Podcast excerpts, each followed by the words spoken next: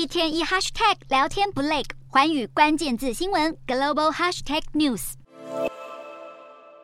走进江西古色古香的小镇，这里特地还原了古代端午佳节的景象。游客换上古装，点雄黄，来一场穿越时空之旅。许多中国民众趁着端午连假出游，多家旅游平台数据显示，这一波超级旅游潮，游客总量预计将达到一亿，创下五年来最高纪录。因为端午假期较短，多数旅客倾向选择短程旅游，像是两小时可以抵达的铁路旅游圈，或是三小时飞行圈，都是中国端午连假的热门选择。另外，今年六六月天气炎热，云南、新疆、青海、甘肃等地成为许多游客优先选择的避暑胜地。也有许多学生在高考后相约出游散心。为了吸引年轻游客，各地商家纷纷打造具有端午元素的潮流景点，抢赚节庆商机。包括郑州、长安等许多城市都推出新型的沉浸式端午体验，融合古典与流行，想要带动文化商旅的消费风潮。